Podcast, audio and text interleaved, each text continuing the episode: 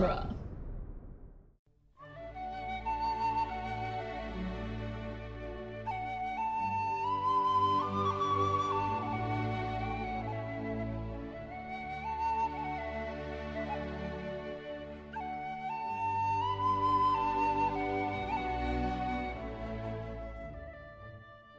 Hello and welcome to Lord of the Rings Minute, the daily podcast where we analyze the movie The Return of the King one ghostly wail at a time. I'm Cassandra Fredrickson, I'm Norman Mitchell. and joining us this week is returning guest and um, dueling genre co-host Zach Luna. Hi, Hey everyone. Hi.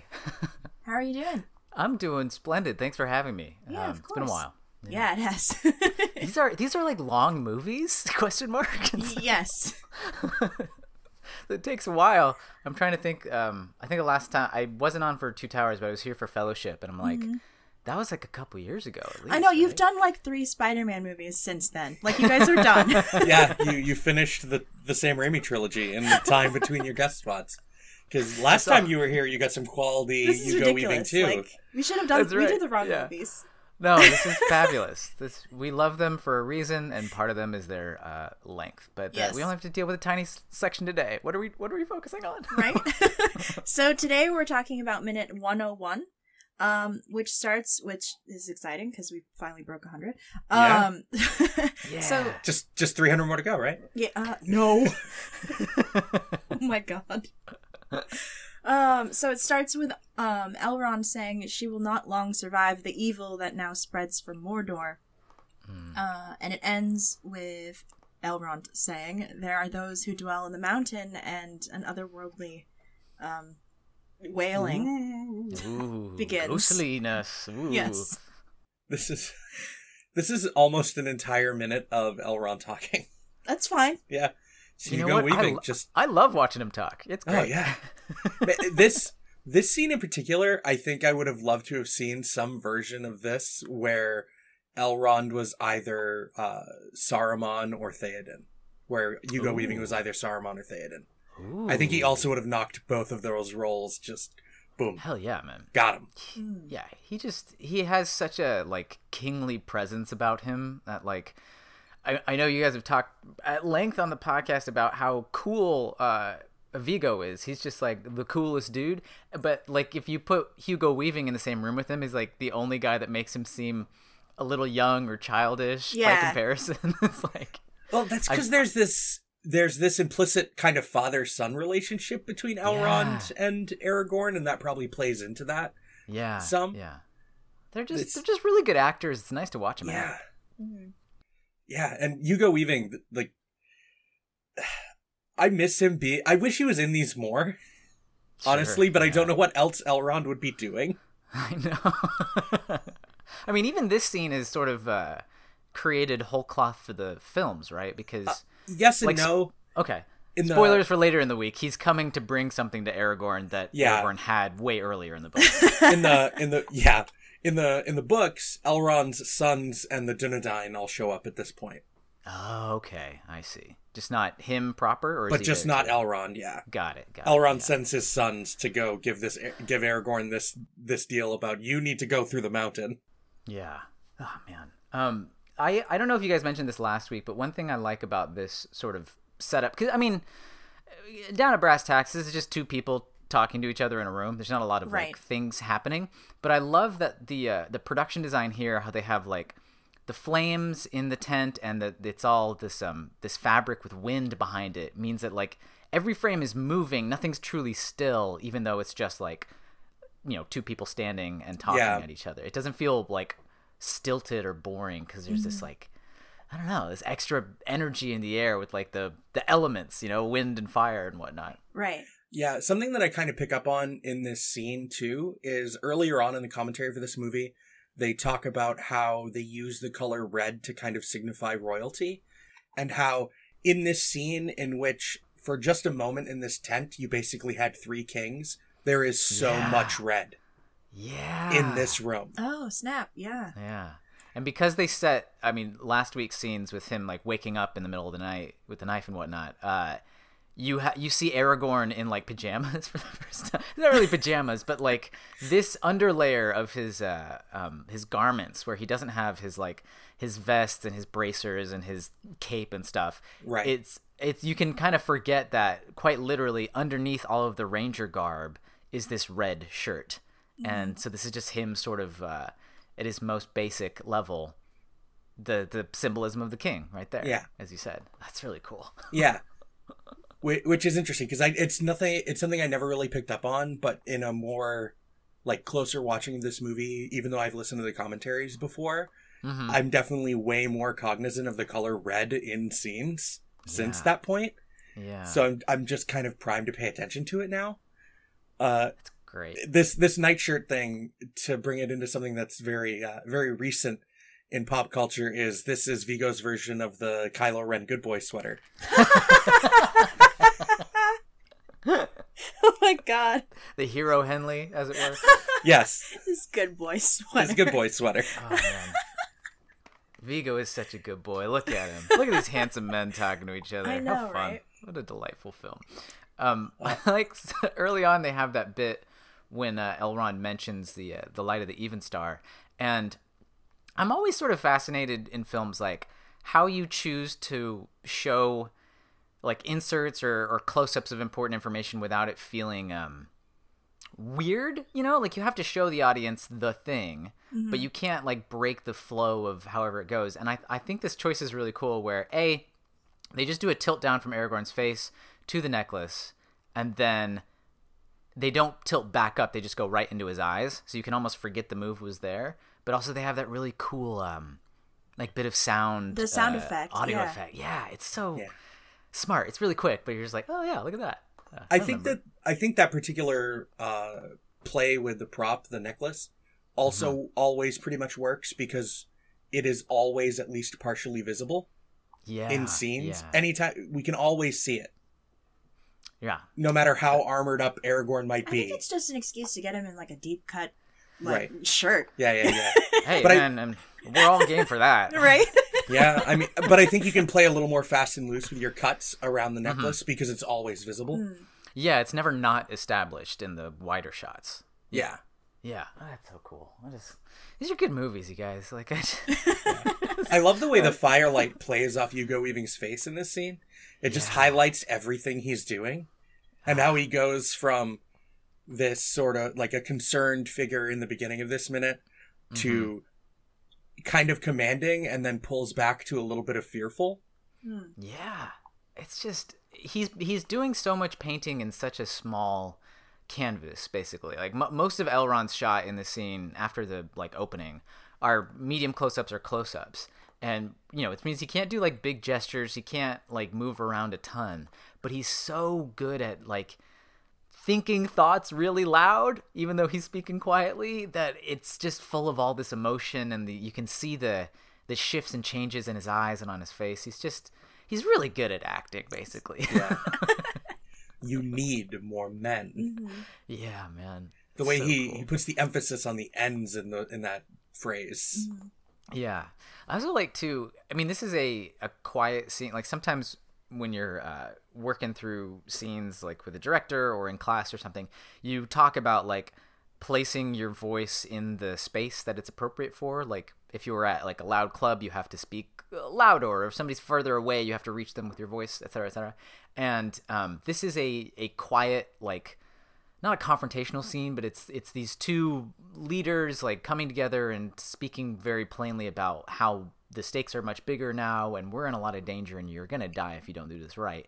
So it's a quiet scene, but they fill it with such energy. They're not loud, but they're they're full of energy and force. And I like that with Hugo Weaving, you can tell he's a bit more confident about it because he's sort of come to terms with it and he needs like Aragorn to step up his game. So like mm-hmm. almost everything Aragorn says is in this like whisper tone Yeah. where he's not really using the resonance in his in his chest.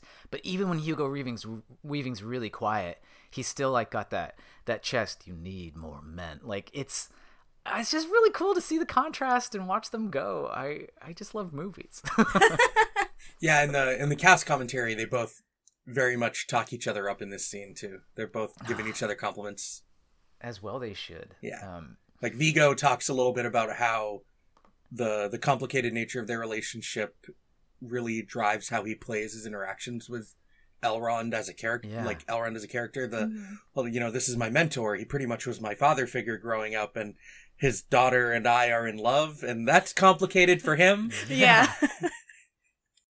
Yeah. So like nobody uh, other than Elrond can show up and make him feel the way he feels in this scene. Like nobody can sort of have that extra leverage, not leverage over him, but like the weight of um of their shared history. Yeah, Uh, there, I mean, you know, he knew Theoden when Theoden was younger, but it was like, you know, very briefly when Theoden was like a child. He, you know, has had interactions with some of the other members of the Fellowship, uh, like uh, like like Legolas and whatnot. But for the most part, a lot of the people that Aragorn interacts with in this story, th- this is the first time he's interacted with them, you know, since the the council. Right. And so to have somebody that has like the weight and knowledge of history behind their interaction is a really an interesting uh, change of pace for an Aragorn scene. yeah, definitely. Yeah, Elrond is the only person that can make Aragorn feel kind of small. Mhm. Yes, He really, really is, and it happens in every scene they share together in the trilogy. yeah. And like almost Really instantaneously. It's Yeah. just like, oh, it's Elrond. It's okay. just uh, hmm hmm well, in the just previously in the scene, my lord Elrond, he just as soon as oh oh crap, yeah. right. Oh, things are different now. Uh oh. and Theoden just kind of pieces out of there. Just- he leaves before Elrond reveals his face, so Theoden doesn't even. so there's even care just like in this, like in this scene, to not have another character see Aragorn's weakness in that moment. Mm. right. Yeah. Yeah. That it's this is genuinely private. Yeah, Um, I think that's why it carries so much weight, which is the right choice for what's going to happen this week. Um, yeah. I mean, it's also it's very much in keeping with Theoden's character because he seems the kind of like thoughtful, empathetic person to make sure people have their space. Yeah, because he Yeah. himself is very prideful, so he like he wouldn't want to have this co- sort of conversation. Right, and we don't know what him and Elrond talked about Right, before right, right. Aragorn got here. Yeah, like how much does he know about the situation? Um, Right? which Did sort he did he show off his gift? Like, of... it almost like there's a there's a through line here about like uh, ever since the last film with Theoden understanding the. Uh, it's not. It's not that like Aragorn is usurping his space or his power, but just like understanding that other kingly energy in the room and when to defer to it or when to take advice from it and when to like step aside from it. And so Yeah. it's wild to think of like their first interactions in like Edoras versus now where he can just sort of silently leave his own presumably this is his tent yeah, his it's own his like it's Yeah. his tent. king Right. and be like no no no this is for you this is be a king it's okay i get it i'm a king too i get it but even as a we even all as need a- king time, Aragorn. It's Yeah. fine. even if Aragorn was say wasn't even a king, even if this was say like Boromir in this like a, a character like Mhm. Boromir in this position, a Mhm. prince or just like a leader of men somewhere else, but not like a king, I Yeah. think that Protocol Theoden still would have deferred this space to them because the pretty much the king of the elves just showed up. yeah Just- Maybe I should. Yeah, you know, you got business. It's all right. he came to talk to you not me i i get where i am in this equation just like you are, you know, a hundred thousand years old, fifty, however old Elrond is, sixty thousand years old. You know what? no you, idea yeah. you you're good. You fought, you fought Sauron the first time. We're all right. I'm good. it's funny too with a scene like this that um, is so simple in the the staging and the and the way it's shot on the surface at least the way that even small camera moves or uh, blocking changes have have bigger effects than you'd expect them to. One thing i just love in the scene is hugo weaving choosing his moments well in terms of like and I'm sure this was worked out in rehearsal, but in terms of when he has like an advance towards Aragorn or a retreat, and there's just sort of one major shift in blocking in this, which is like him st- stepping forward a bit when he's when he needs to tell him about that like uh, Sauron's armies are marching into Minas Tirith, but there's like another another force coming. So it's, It's like they've vaguely had threatening. Yeah, it's cool. Yeah, go ahead. It's vaguely threatening the way he approaches Aragorn. Yeah, yeah. Like he's like, I don't think you get it, dude. Like, this, we need to go to a second level here. We this needs to be, be a bit more intense, and it's just accomplished with a couple steps forward. It's like magic. I don't know. well, I think that's like that does two things. It like speaks to Elrond's presence as like Mhm. a leader. Like all he has to do is take a few steps, and then like Yeah. oh, that's game changing. But also like yeah. um Aragorn's like deference to him, or even still like maybe fear, or I don't Yeah. know. It's there's a lot. It's like fear and respect and and like admiration for Elrond. Yeah. It's, Yeah. what's interesting to me is that the only other ruler of men we see do something similar to this in this movie is Denethor. Oh, yeah. yeah where yeah, him yeah. approaching someone is like is Ooh. him invoking his presence in a space. Hmm. Right, right. And whereas with with Denethor, it's more of a like uh It's not I don't vaguely mean- threatening. it is, like threatening. overtly threatening. Yeah. yeah. Much more overt and it's like it's a power that is is sort of tenuous and so he's got to like wield it a bit more forceful whereas like Elrond is just like cool calm collected like the legacy of thousands of years on his shoulders that it's it's more of a a real deal here. Even though like somebody with like uh institutional power that's like a bit tenuous at best if they still can wield it it's dangerous. Not that it's not like the threat is any less scary with Denethor. It's just this feels like deeper and older. I don't mean to like switch uh, fantasy writers, but it reminds me of that meme with uh, Aslan from oh yeah, yeah, yeah. Twilight of the quote the Wardrobe. Do not cite the deep magic to me. To Yeah. be Witch. I was there when it was written. Like that's how I feel when, when Elrond steps into a room. He's like, "You idiots talking about rings? Is that what's what's happening?" Don't talk to me about rings and Sauron. I was there. I was there three thousand years ago. Just Hugo Weaving voicing Aslan now. He could do it. I bet he could. could do anything at this point.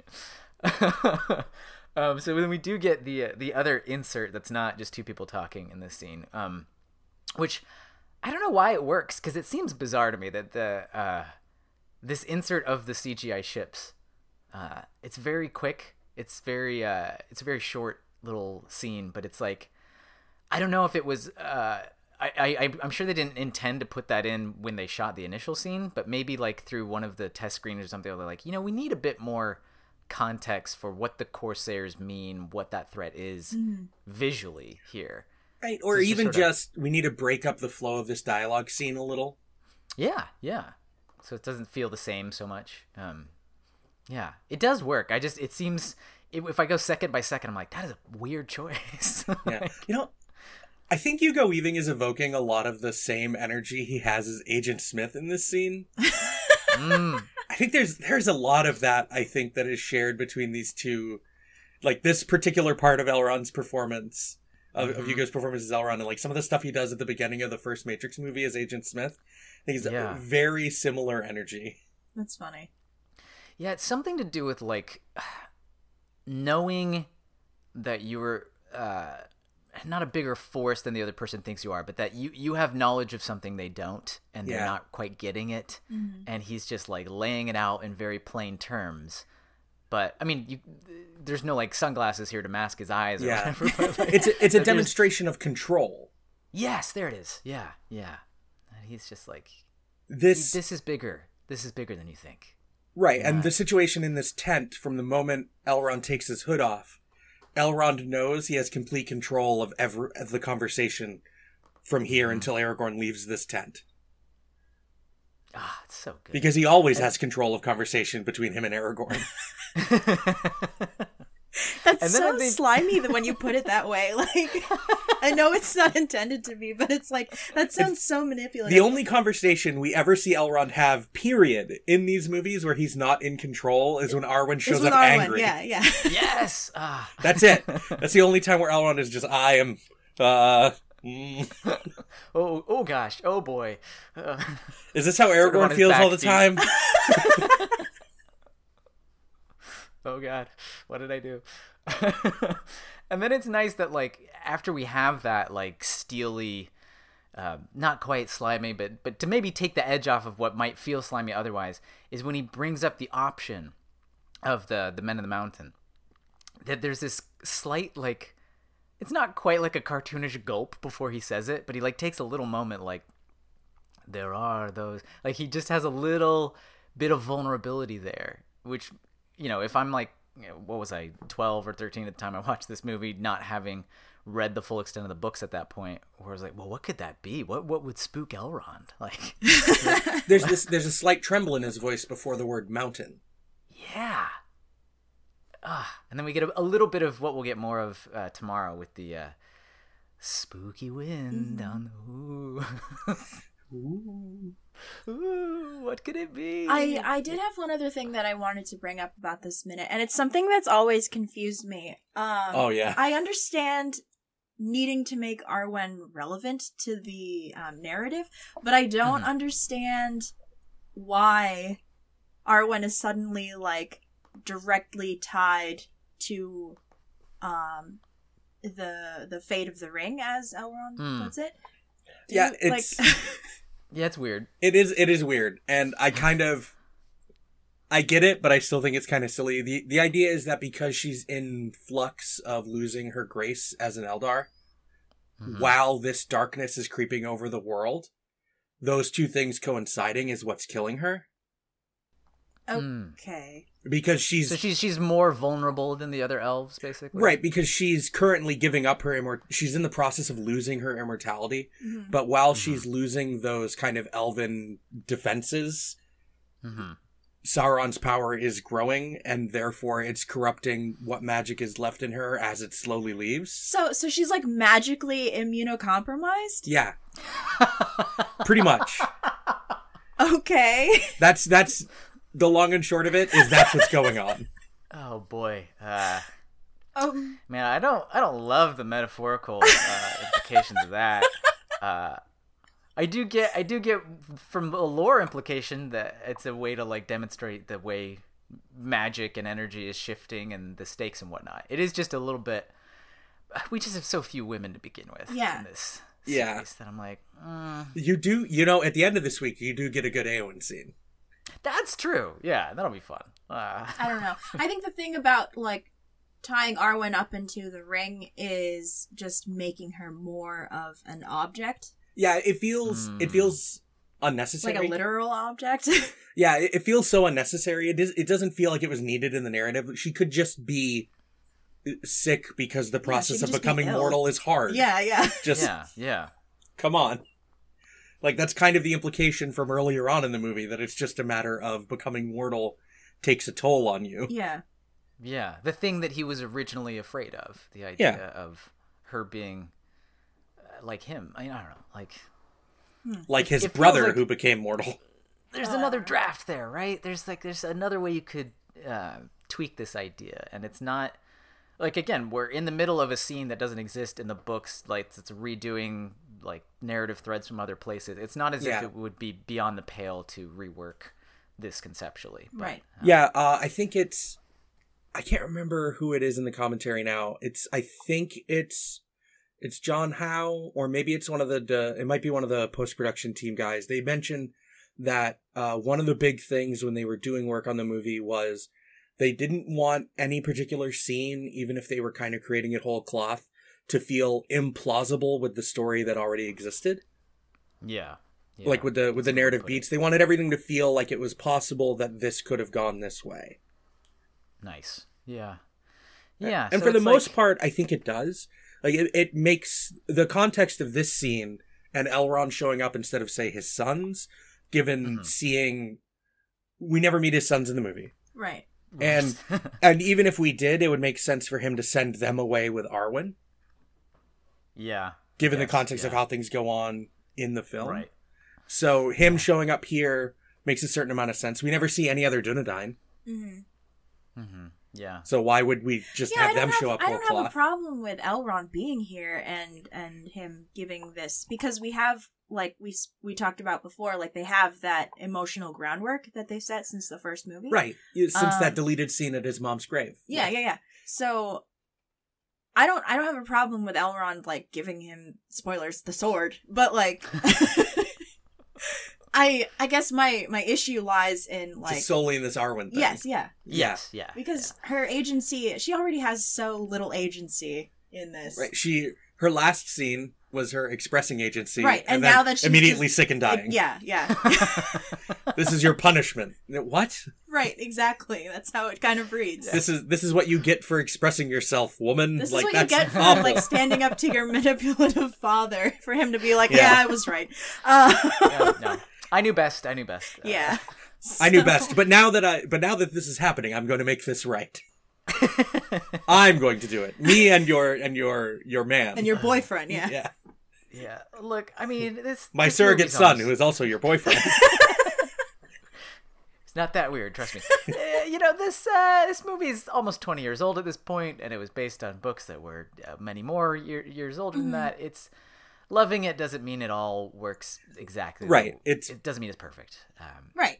In fact, or well, that there's not room for improvement. I find oftentimes the stuff I love the most, I pick apart the most. Totally, yeah. Because I care enough to look and read, uh, investigate, and check it again, and compare how it made me feel when I was a teenager to how it made me feel when I was like an, a young adult to how I feel now. And the things I, I love the most, like um, I've talked on other podcasts about how my favorite film in the world is The Princess Bride. That's like my top number one all time, and uh, I I love that movie, but I don't love the way the titular character is treated. Right. Like that's part of it. You, you know, it, it we run into these things, and it's a, a signpost of the work we still need to do. It's not to say you throw the baby out with the bathwater. It's just that Right. it does ring a little weird uh, that note in this scene. I'm like, hmm, tied to the ring. Okay. Yeah. And it, it comes right. from a place of trying to make the narrative tighter, I right. think. No, I understand. I understand their reasoning. But it I just, just- wish they did it better. That's Yeah, that's my main right. Thing. because they just they just want to make they want to make everything so so tightly connected. right. Right.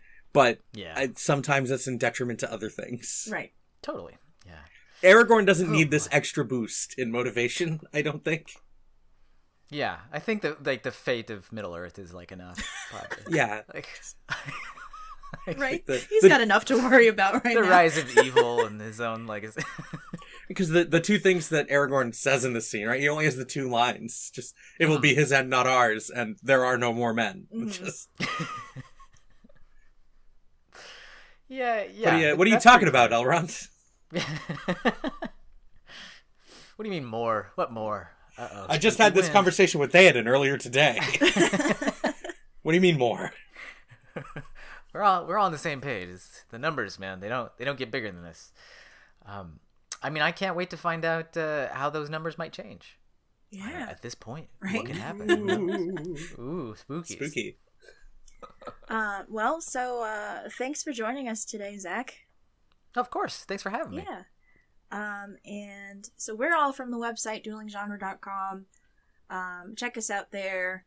Check out Spider Man Minute if you haven't yet, because um, both Scott and Zach are delightful. Yeah, it's a good show. Uh, it's a really good show. guys. Yeah. Thank you. um, and if you're interested in supporting our Patreon, you can go to duelinggenre.com slash support. And I believe Scott just um, changed up all the little tiers. Um, so for as little as a dollar a month, you get access to Scott Pilgrim versus the Minute and the new um, theme park podcast they're working on, Theme Park This. Mm. Um, so yeah. And uh, where can our listeners find you outside of uh, this little corner of our internet? Oh, sure. Uh, if you want to find me on the social medias, it's Zachary J Luna. Zachary with an H in the middle, J with a J. Luna like the moon. And um, if you've got a, a like an Apple device that you bought recently, you got a free year of Apple TV Plus. And I was just on a TV show called uh, Mythic Quest Ravens Banquet. Maybe watch that. That's If- awesome. The more the more people watch it, maybe the more they'll bring us back. Um, yeah, that's it. Sweet. It's a show about uh, people who work. I probably should have said that. Uh, it's a workplace comedy about people that make video games, and I think it's pretty funny. Nice. That's awesome. Thanks. Well, uh, thank you guys so much for listening, and we'll be back tomorrow to see uh, what's up with the more men in the mountain. The Mountain Men. Mountain men. The mountain. yes. Man. Bye. Bye. Bye.